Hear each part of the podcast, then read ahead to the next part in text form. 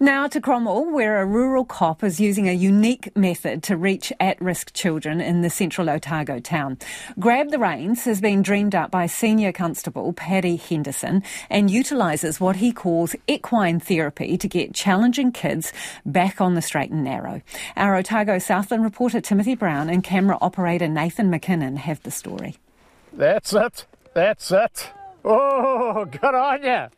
To the untrained eye, it may appear to be an unusual method of policing to take kids who are the first to admit they are struggling with the discipline of school life and pair them up with a half ton mammal. But Senior Constable Paddy Henderson says the confidence the children get from that bond is exactly what they need. One on one, you could not get better kids, but in, in a um, in a group, they just um, are, well, hey, what would you say? They've got a bit of spunk in there in their life, and it's just about curving it in the right direction, really.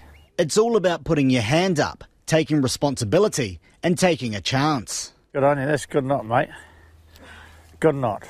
That's sort of like um, why we named it Grab the Reins. So they're actually in charge of their own lives, really. So grab the reins and, and choose that direction that you want to go in, really. And um, forget about, um, you know, the peer pressures out there so, you know, hey, we did this because he did that. Just um, cut all that and just actually make a name for yourself and just do what you want to do. There's been plenty of talk in recent years about youth offending, but there hasn't been much in the way of meaningful solutions which will turn lives around. Paddy Henderson says for the past 18 months, that's what Grab the Reins has been all about. Just keep keep your reins down, that's it we sort of work from probably 11 to 15. Like, uh, you know, 15's a hard age to turn around. But, you know, when, when they're 12 and 13, 14, it's a good age to actually get the kids and sort of mould them to a better sort of lifestyle. And, you know, I think they really enjoy it. They, they enjoy the space. They, they um, enjoy something completely different. The current group have spent the past six weeks in the program. The kids definitely enjoy it they all tell us it's the highlight of the week. Cooper is beaming when he talks about the bond with his horse. His name's Otto. He's, he can be stubborn, like you saw today. Um, he's a good horse and all.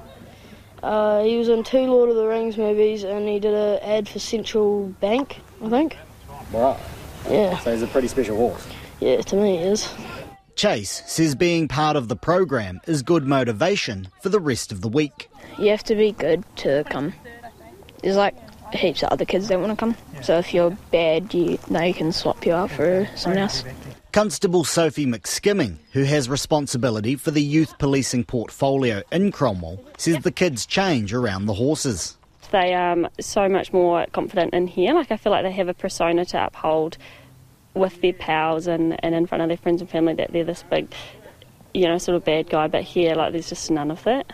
So, yeah, they're friendly and, and empathetic here with the horses, and yeah, completely different side. The program can't run without the support of volunteers like Lynn Warden, who brings a couple of horses along each week.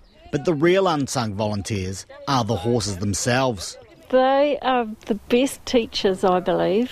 Yeah, they don't have a. They'll they'll react to how they are. If they're up high and excitable, and then the horse will be the same. So they've got to learn to calm down, and the horses are good. Yeah, they're good with them. All those involved say they've seen a real change in the kids' behaviour and attitude since being part of the program. Constable Henderson says that's the real reward. Don't run me over, Mark. Mark. Mark.